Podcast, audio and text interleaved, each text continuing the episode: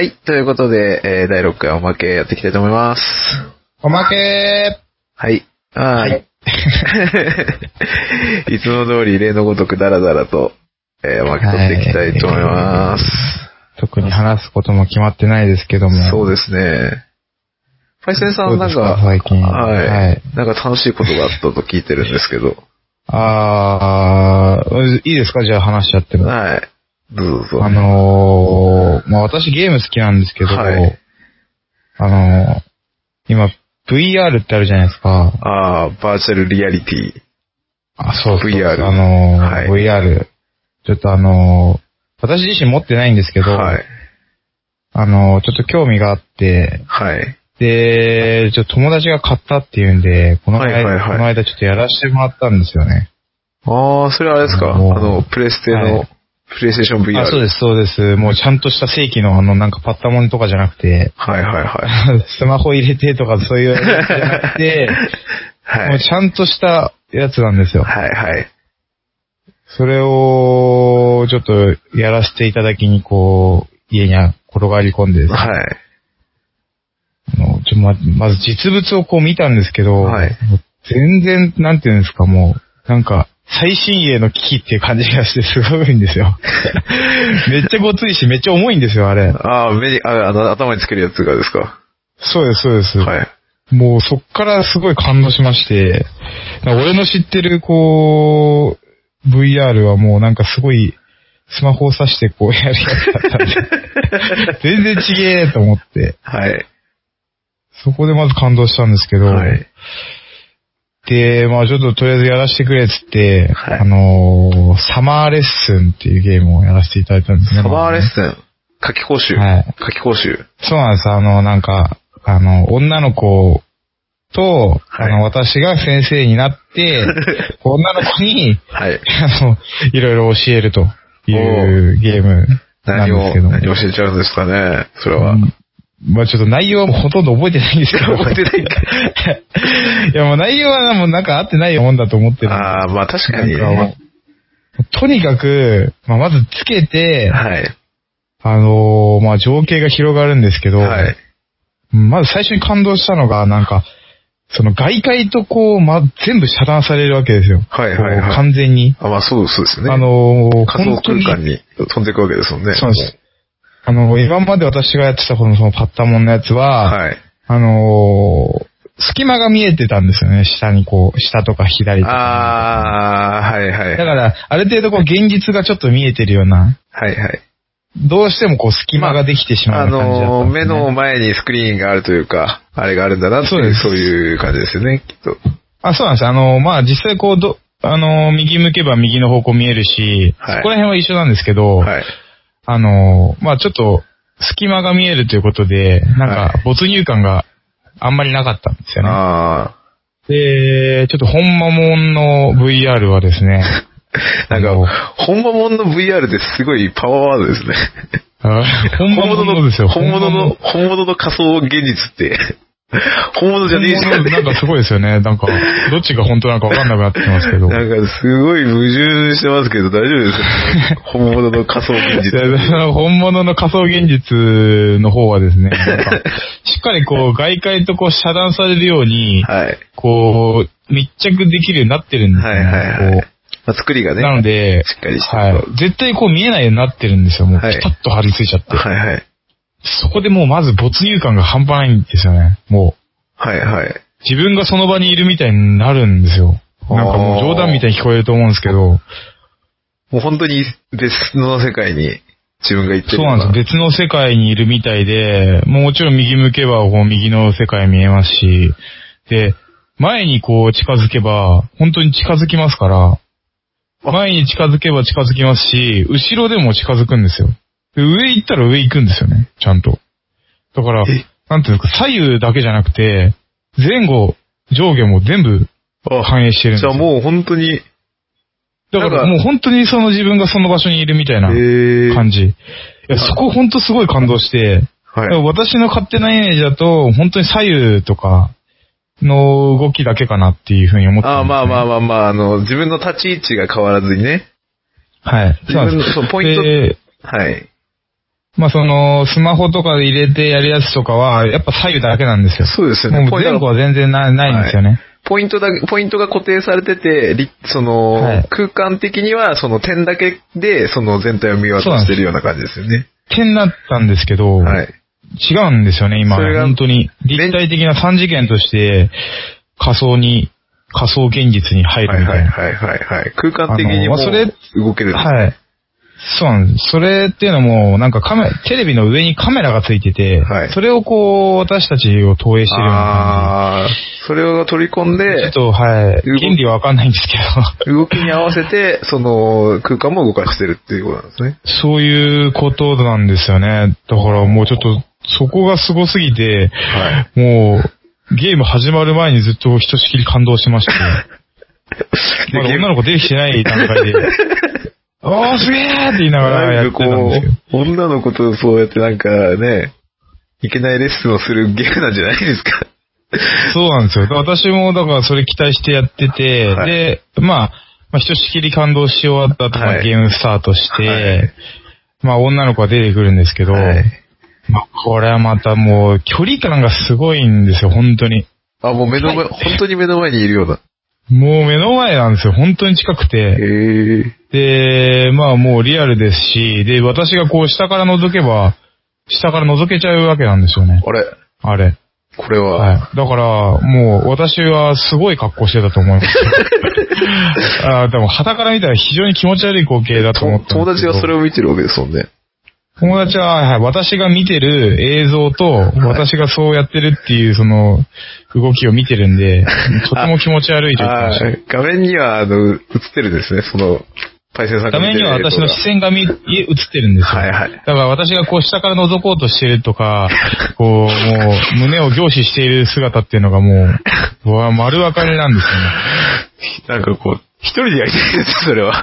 一人でやるものなんですけど、本来は。なんかすごい見ててで、もね。だから前後左右もできるんで、前後もできるんで、こう、近づ、めっちゃ近づくんですよ、こう。うおわーみたいな。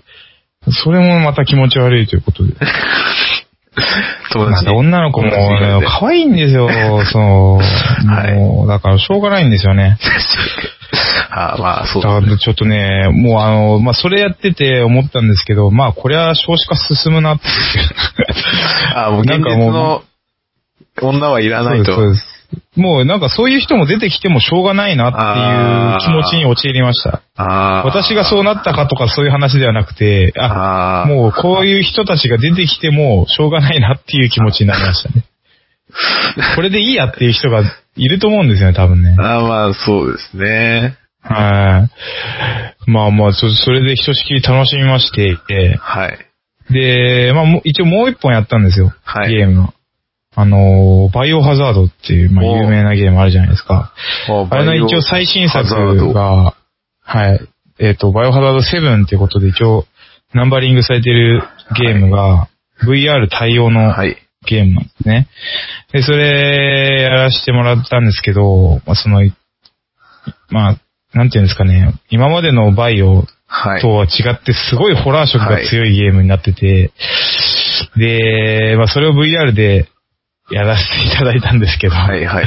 あの、ちょっと私には怖すぎて無理でした。あの、本当に怖いんですよ、あれ。あの、もう、まあ、没入感がすごいってことで、はいもう自分自身が、もう真っ暗な部屋を歩きながら、後ろから追っかけられたりとかっていうことされるわけですよ。もう、私はちょっと、あの、二つ目のステージ行ったぐらいでギブアップしました。まあ、対戦さん結構苦手ですもんね。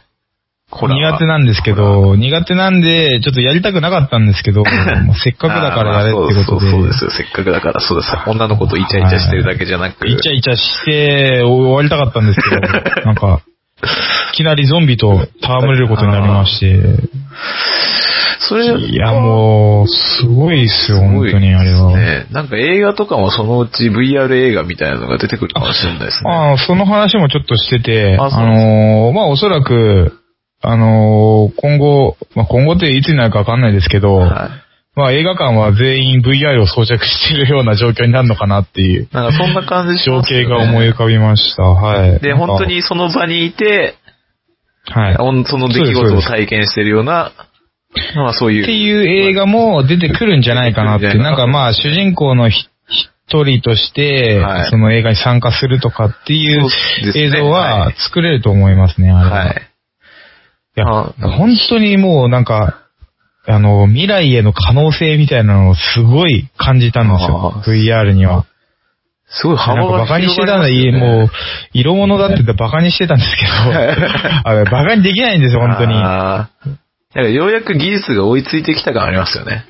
あ、もう本当そうだと思いますね。なんか、あれはちょっと日本の変態技術にこう、合わさったらちょっとまずいことになるなっていう感じですからね、本当に。まあ変態技術じゃなくても、まあ昔からこう、バーチャルの世界っていうのは結構、まあ SF でも、まはいあいろいろとそういう題材は扱われてましたけど、実際にそういうのってね、まあやっぱり技術的に、さっきも言ったように、あのーあくまでこうね、当て込んでるだけの、そうですね。はい。だ全画面投投影してるだけとかね、そういうのがはい多かったですけど、今回それを、それに対して、そ体の動きに対してついていけるっていうのは結構でかいですよね。はい。あ、もうそうですね。本当にもう、それがやっぱ没入感をすごいことにさせてるってことで、はい。なんかもういろいろ、いろいろできそうだなっていう感じ。映画だけじゃなくて、もう本当にもう、なんですかね。もう、日常生活でも使い始めるんじゃないかっていう感じね。はいはいはい。あ、もうね、あれは本当にこう、技術の凄さみたいなのを感じることができました。まあ、今あれですよね、なんか渋谷とかでもゲームセンターとかありますから、はいあのーまあ、もしちょっとやりたい人とかいたら、そうですね。気軽ってわけでもないですけど、VR ゲーセンできますんで、VR ゲーセンあります、ね。それは一応私はやったことあったんですけど、はい。あのーまあ、それはそれですごい面白いですよ。本当に。行ってみるといいと思います。なんかこう、あれですね。あのー今こう、情報化が進んで、いろんなものはいがすぐに手に入るようになってきたじゃないですか。データはで。いはいはい。まあ、はいあのー本とかも今電子書籍ではい。買えますし、音楽も、そうですね。まあ、ネットで、ネットですぐにダウンロードして聞くっていうのができるようになった時代じゃないですか。はい。だからやっぱり今の時代って結構体験するってことに重きが置かれ始めてて、ああ、はいはいはい。はい。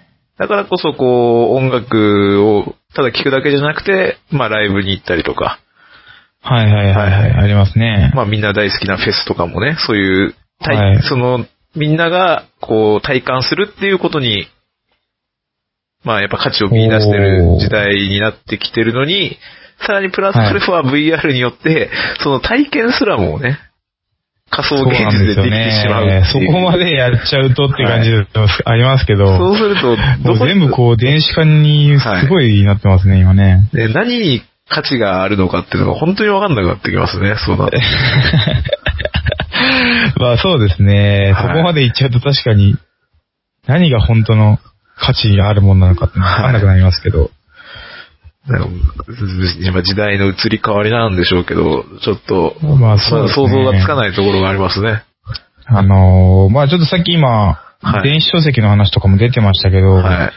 あのーまあ、本屋さんで働いてる、まあ、ちょっと知り合いとはいかいるんですけど、あの、まあ、ちょっとすごいやっぱ大変みたいで、はい今こう、電子書籍っていうものが出てきてから、紙媒体でこう本を買うっていうこと自体があんまりちょっと少なくなってきてはいるみたいで、でやっぱもうちょっと私たちというかまあ私の近くの本屋さんとかも結構潰れ始めてるところもあります。そうですね。はい。だからまあちょっとそういう本を考えるとちょっと悲しくはなりますけど、まあ時代の流れっちゃ時代の流れになんで、なんとも言えないところではありますよね。まあ完全になくなることはないでしょうけどね。規模はどんどん縮小あもちろんそれはは、あの、完全になくなることは絶対にないとは思うんですが、はい。まあそれにしてもやっぱちょっと電子化っていうと本当にこう気軽にあの欲しい本が買えて、はいわざわざ本屋さんまで行かずに買えてしまうとはいいうことで、まあ、あんまりこう本であるメリットっていうものがなくなってきてるのかなっていうところはありますよね。そうですね。まあ私はまあ漫画は全部もう電子で買ってますね。ああ、やっぱりそうですか。はい。ただ、あの、うん本、ちゃんと活字の方は全部本で買ってますね。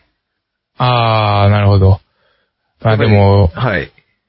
なんか文字だけをこう、読むときって、こう、電子書籍とかだと、ちょっと目が疲れたりしませんか、うんちょっとそこら辺が、そうです危惧してね。たんですけど。まあ、それもあるし、こう、パラパラっとこう、読めないっていうのが、ああ、なるほど。はいやっぱりそれがちょっと辛いんで、本、まあ、活字の本だけは、まあ、買ってますね。普通に本、紙媒体で。まあ、ああと、スペースの問題がありますよね。あのー電子書籍だったらやっぱタブレット1枚で済むやつが、まあ本だと、まあその、なんていうんですかね、枚数分じゃないですけど、冊分だけ、はい。紙の量だけ取りますから、取れますからねはい。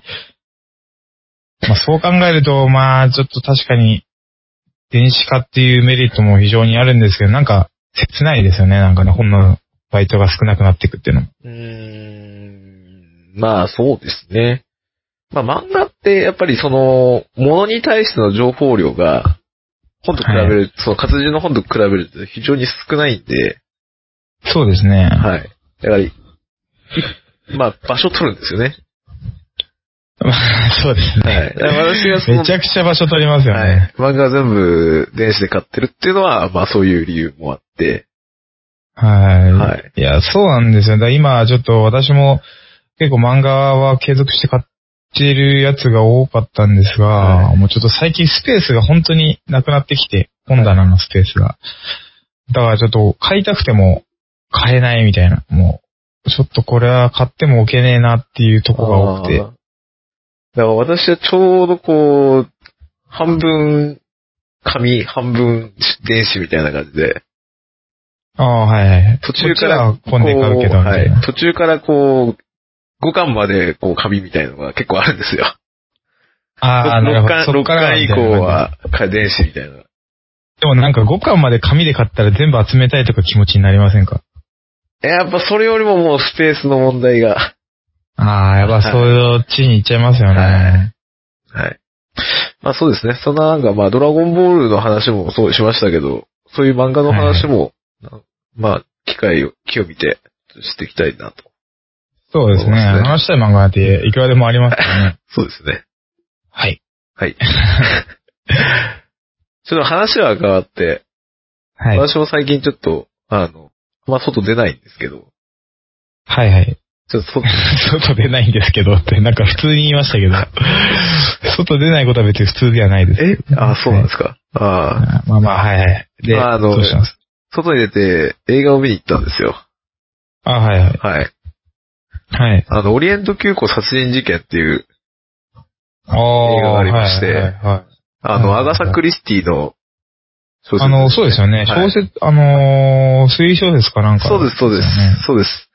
あの、ポアロシリーズ。聞いたことありますけど。はいかなり有名なやつで映像化もすごい何回もされてて、はいはいはい。はい。もう、しみんな知ってるぐらいのはい。話なんですけど。はいはいはい。ですよね。それをい今は映画化してるんです、ね。そうです、そうでです。あの、新しい、まあ、新しい版というか、なんというか、リメイクというか、す。ああ、はいなるほど。それはそれで面白そうじゃないですか。はい。だからもう知ってる人は、これをどう描くんだろうな、みたいなのを楽しみに見に行くわけですよね。ああ、まあ結局、その、まあ犯人とかも分かってた上でを、見てたんオチを知。ってるわけなんで、はい。ただ恥ずかしながら、ちょっと私、はいあの、内容全然知らないんですよ。知らなかったんですよ。知らないですね。知らなかったはいんですよ。オレント急行殺人事件の。はいはい。はい。まあまあ。パイセンさん、パイセンさんは見たことありますか？いや、ないです。あ、ないですかうん全然あー、ないです、ね。じゃあ、じゃあなんか最近読み始めてるんですけど、なんか全然、オリエントの方は読んでないですね。あ、結構古典的な名作だと思うんですけどね。あの、まあらしいんですシけどね。ャーロックシリーズシャーロックホームズ、はい。の、と、まあ、あの、同じぐらい有名なポアロシリーズの。はい。はい。で私もまあ、知らな、見たことなかったんで、結はいはい構その、楽しみに見に行ったんですよね。あ、はいはい。あ、言っときますけど結構ネタバレしちゃうんで。まあいいんじゃないですか。はい、まあ、まあ、有あの、まあ、や説明文に書いておいてください。それ まあ、有名な、はい有名な話なんで、多分大半の人が多分知ってると思うんですよね。ああ、まあまあ、まあ、はいいいですよね。はい。はい話してもらって。で、まあ、あの、舞台はこう、イギリスに向かう、こう、オリエント急行っていう、はいはい。ギリシャ、トルコ、ギリシャの方から、まあ、あの、まあ、イギリスに戻る電車なんですよね。はい、はい、はい。イギリスじゃないか、フランスか。まだあの、どう、どうフランスに戻る。はい。まあ、ヨーロッパの方に戻る電車な、列車なんですよね。はい。の中で起こる殺人事件が、まあ、テーマなんですけど、はい、はい。まあ、たまたまその、ポアロさんは、えー、その、はい。列車に乗り合わせることになってしまうんですよ。はい。その、プレント急行の責任者の人がポアロさんと友達で、責任者の方がポアロさん。はい、そうですね。はい。で、まあ、たまたま乗り合わせることになって、その、はい気のというか、ちょっと適当な責任者の人で、この冬の、はい冬の時期だったら、もう、ガラガラだから、ポアロさん一人ぐらい簡単に乗せられて、あ乗せさせてあげますよ、ぐらいのことを言うんですけど、ああ、なるほどね。はい、はい。ただほぼ満室で、おい話が違うじゃねえかっていう感じでこう乗り込むんですよ。はい、はい、はで、い。その中でいろんなこうね、まあ、初めて出会うこう人たちと一緒に旅をするのが、まあ、列車の醍醐味だ。っていう、こう、はい。列車のね、あ人たちとこうー出会いながら、いろいろこうはい、話をすよね、はい。まあ、それが導入みたいな感じなんですね。はい。で、一人の男が、まあ、殺されちゃうんですよね。夜。唐突ですね。はい。じ、まあ、もともとその男は、そのポアロさんに自分は狙われてるから警護してくれっていう話を持ちかけるんですよ。はい、はい、はい。で、その直後なんで、まあ一応そういう流れはあったんですね。自分が狙われてるってことは分かってたわけですそう分かってまし。た。その人は、その古武術、古美術商の人で、はい。結構その、ガツ、贋作をですね、売りああ、つけて、なるほど。あの、いろんな人から恨まれてたんですよ。はい。なんで、まあ、ありますよね自分そう自分がこう狙われてるから、まあ、助けてくださいと。いう話をしてたんですけど、まあ、ポアロさんはちょっと正義の味方ですから、あはい自分の巻いた種でしょうぐらいの感じで、はい。まあ、そんなまあ悪々人。の手助けはしないですよと。まあ、一周するわけですね。で、まあ、その直後にこう自分の部屋で殺されると。ああ、なるほどね。密室殺人密室殺人ですか？はい。これはもう誰がやったんだみたいなことでこはいはう、い。動くわけですよ。いろんなこう証拠品とかがあって、はい。殺され方もナイフでこう何回も何回もこう、刺されてるわけです。相当恨みがこもってるわけですね。はい。で、まあ私もね、初めて見るんで、これははいはい誰犯人だろうみたいなことをいろいろ推理し始めるんですよね。自分なりに。はいはいはい。まあ大体こう、なんていうんですかね。的確なところはポアロさんがいろいろ口に出してくれるんで、ああ、これはこういうものなのか、みたいな、そういう、これはこう繋がるんだな、みたいなことをこう、まあ、ポアロさんがこう言ってくれるから、ぜひこう、まあ自分も推理しつつ、まあちょっとヒントもらいながらそうなんです。よ。で、まあ、こう操作していく中で、遺留品とかを、まあ調べていくと、どうやらこの古美術商の男は、もうなんか贋作売りつけるどころの話じゃなくてもっと悪いやつだということが判明するんです。ああ、なるほど。はい。はい。こう、アメリカで誘拐殺人を犯して、マジですか？そうそうです。へ え。で、その誘拐殺人に関わった人、その被害者の人とか、その、殺人事件の犯人として、こう、冤罪着せられた人とか、いろんな人がこう、不幸になった事件なんですよね。で、その犯人が死んだと。全然同情できないですね。で、こう、捜査していくんですけど、その、誘拐殺人事件の、に関係する人が、はい。なんか、いっぱいいるんですよ。列車の中に。列車の中に。あれ、あなたももしかして、あの事件の、あの被害者の方のおばさんですよねみたいなことが。ああ、すごいですね。なるほどね。冤罪事件を、の、で、死んでしまったメイドさんの恋人の方ですよねみたいな。いやこれであれですよね。だから結局、容疑者が一気に絞られるわけですよね。こで。いやー、で、一人二人だったら、なんとなくあれなんですけど、はい。三人、四人出てくる。めっちゃいますね。おかしくないですか？まあでもだから、なんか、私が思うには、なんかそいつらが結託してやったんじゃないかなとか、勝手に思っちゃいますけど。そうなんですよ。あ、結局そうなんですか？あの、最後こう、みんな集めて謎推理ショーを始めるじゃないですか、名探偵って。まあまあまあ、始めますね。そう、この殺人事件には、二つのパターンがあります。一つは、はい。こう、列車の外から、何者かが侵入し、被害者をめった出しにして、また夜の闇へ消えていった。もう もう一つは、はい。この列車の中に犯人がいます。それはいははいはい。まあまあ。全員ですって言うんですよ。え？全員？全員。列車内の人全員ですか？全員。あの、ポアロさんと、その責任者の人以外全員。意外。容疑者全員がえー、怖い。犯人。すごいですね。え、それはでも勝った証拠があってそう言ってるわけですよね。あそうです、そうです。ただ、わ、わかるんですよ。でもそのうちが、まあ、わかりましたね。だってまあ、今で、話聞いてて私が予想できちゃいましたね。み、みんな、あれ、あなたも関係者、あなたも関係者。あなたも関係者ですか ?3 人目ぐらいでこう、差しがつくんですよ。まあ、冷静に考えたら、その、同時に乗り合わせるってこと自体がないですから、だって最初にこうね、初めて会う人と同じ時間を過ごすのが、列車の旅の醍醐味だっていうことをこうみん言うわけですよ。はいはいはいそ。したらなんかみんな関係者って、で、ガラガラのはずの冬に満席って、ああ、まあまあ、そうですね。ねえそこを考えると、たどるとそうですね。ねえっていう感じですね。予想したわけですうん、ね。そうそうそうなんですよ。なんかちょっと真面目に考え、真面目に推理してたんだけどな、俺って思って。いや、でもなんか、俺は面白いと思いますけどね、それ。いや、結構それが斬新で、だからこそこう、あの、名作というか。そうですよね。斬新じゃないですか、やっぱり。そうそうです。犯人が一人決まってるわけでもないってそうですね。だからこう、ね、推理小説っていうジャンルができて、もういろんなこう、オチを、があるんですけど、まあ大体こう、まあポー、ね、あの、アガサ・クリスティの、ポアロとか、はいまあ、ミス・マープルとか、はい。コナン・ドイルのシャーロック・ホームズとかさ、やっぱそこら辺の古典で結構やり尽くされてるんですよね、きっと。まあそうですよね、はい。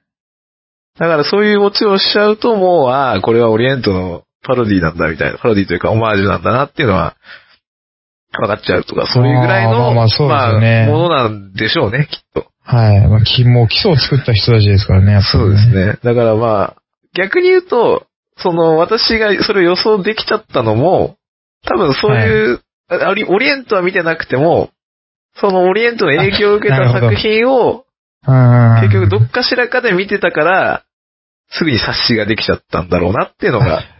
それは確かにその通りかもしれないですね。そうなんですよ。まあ、ああ、なるほどね。でも面白いですね。はい。ちょっともう興味あるんで、ま、見てみましょうかね。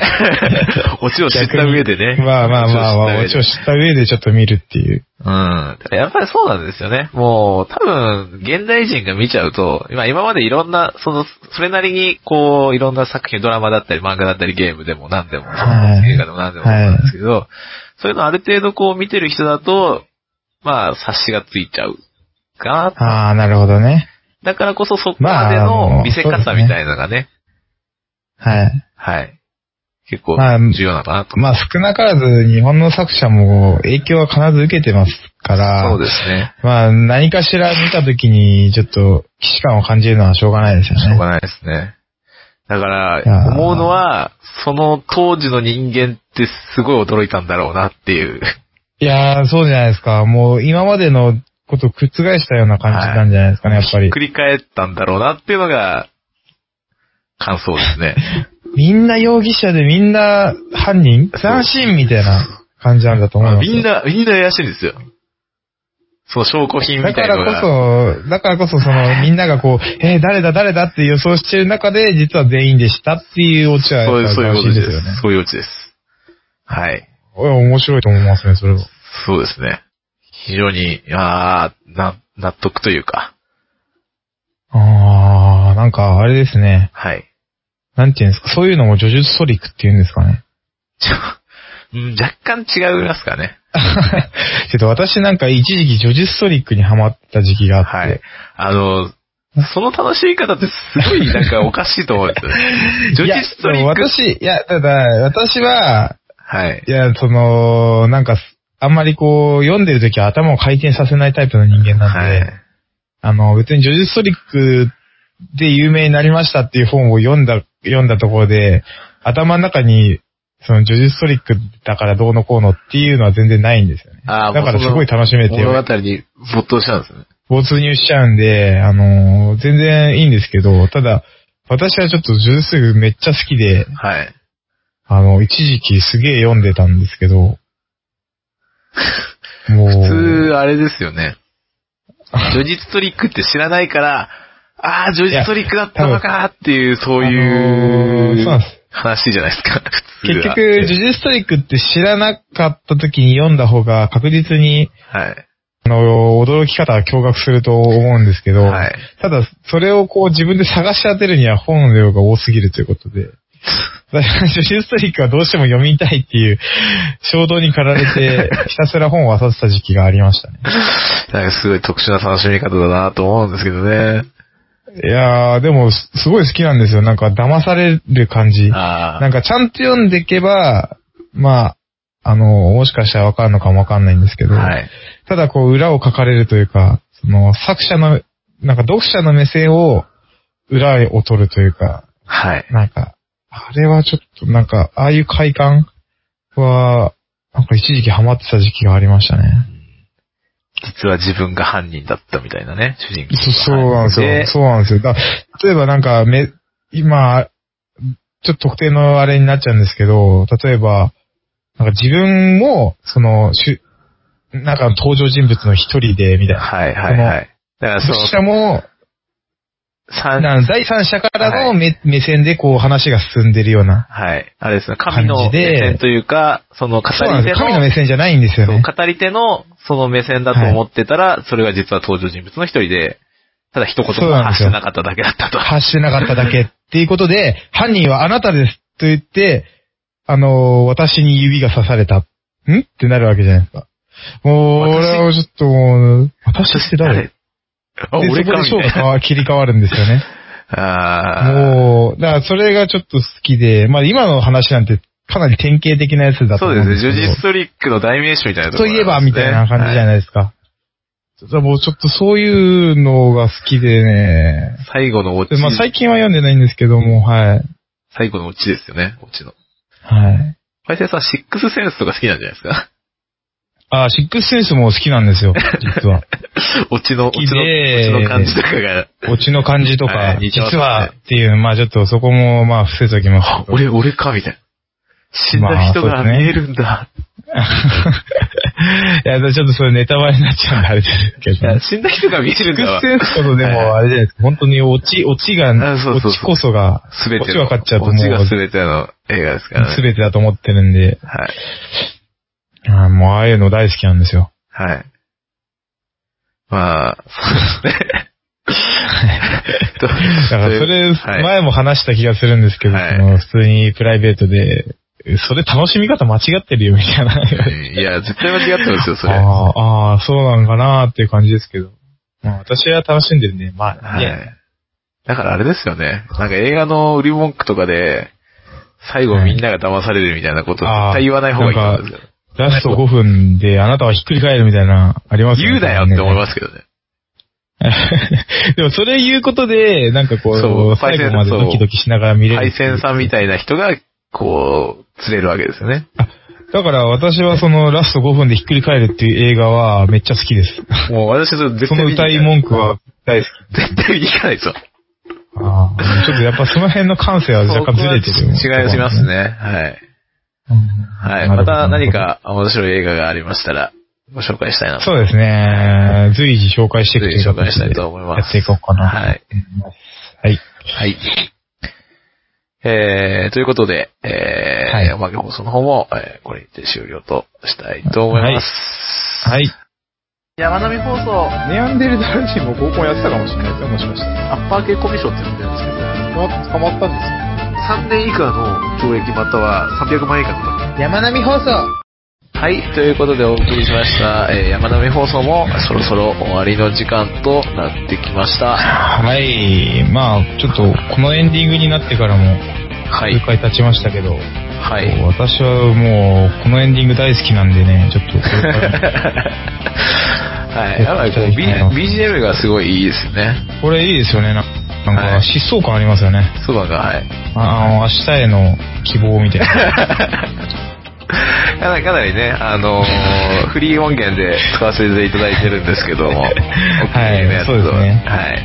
まあちょっと最近寒くなってきたんでね、ちょっと風邪が流行り始めてきて、もう、職場でもこう、インフルエンザが蔓延し始めてるんで、ちょっと皆さんも気をつけていただきたいな。そうですね。もう、本当昨日なんかもう、恐ろしく寒かったですからね。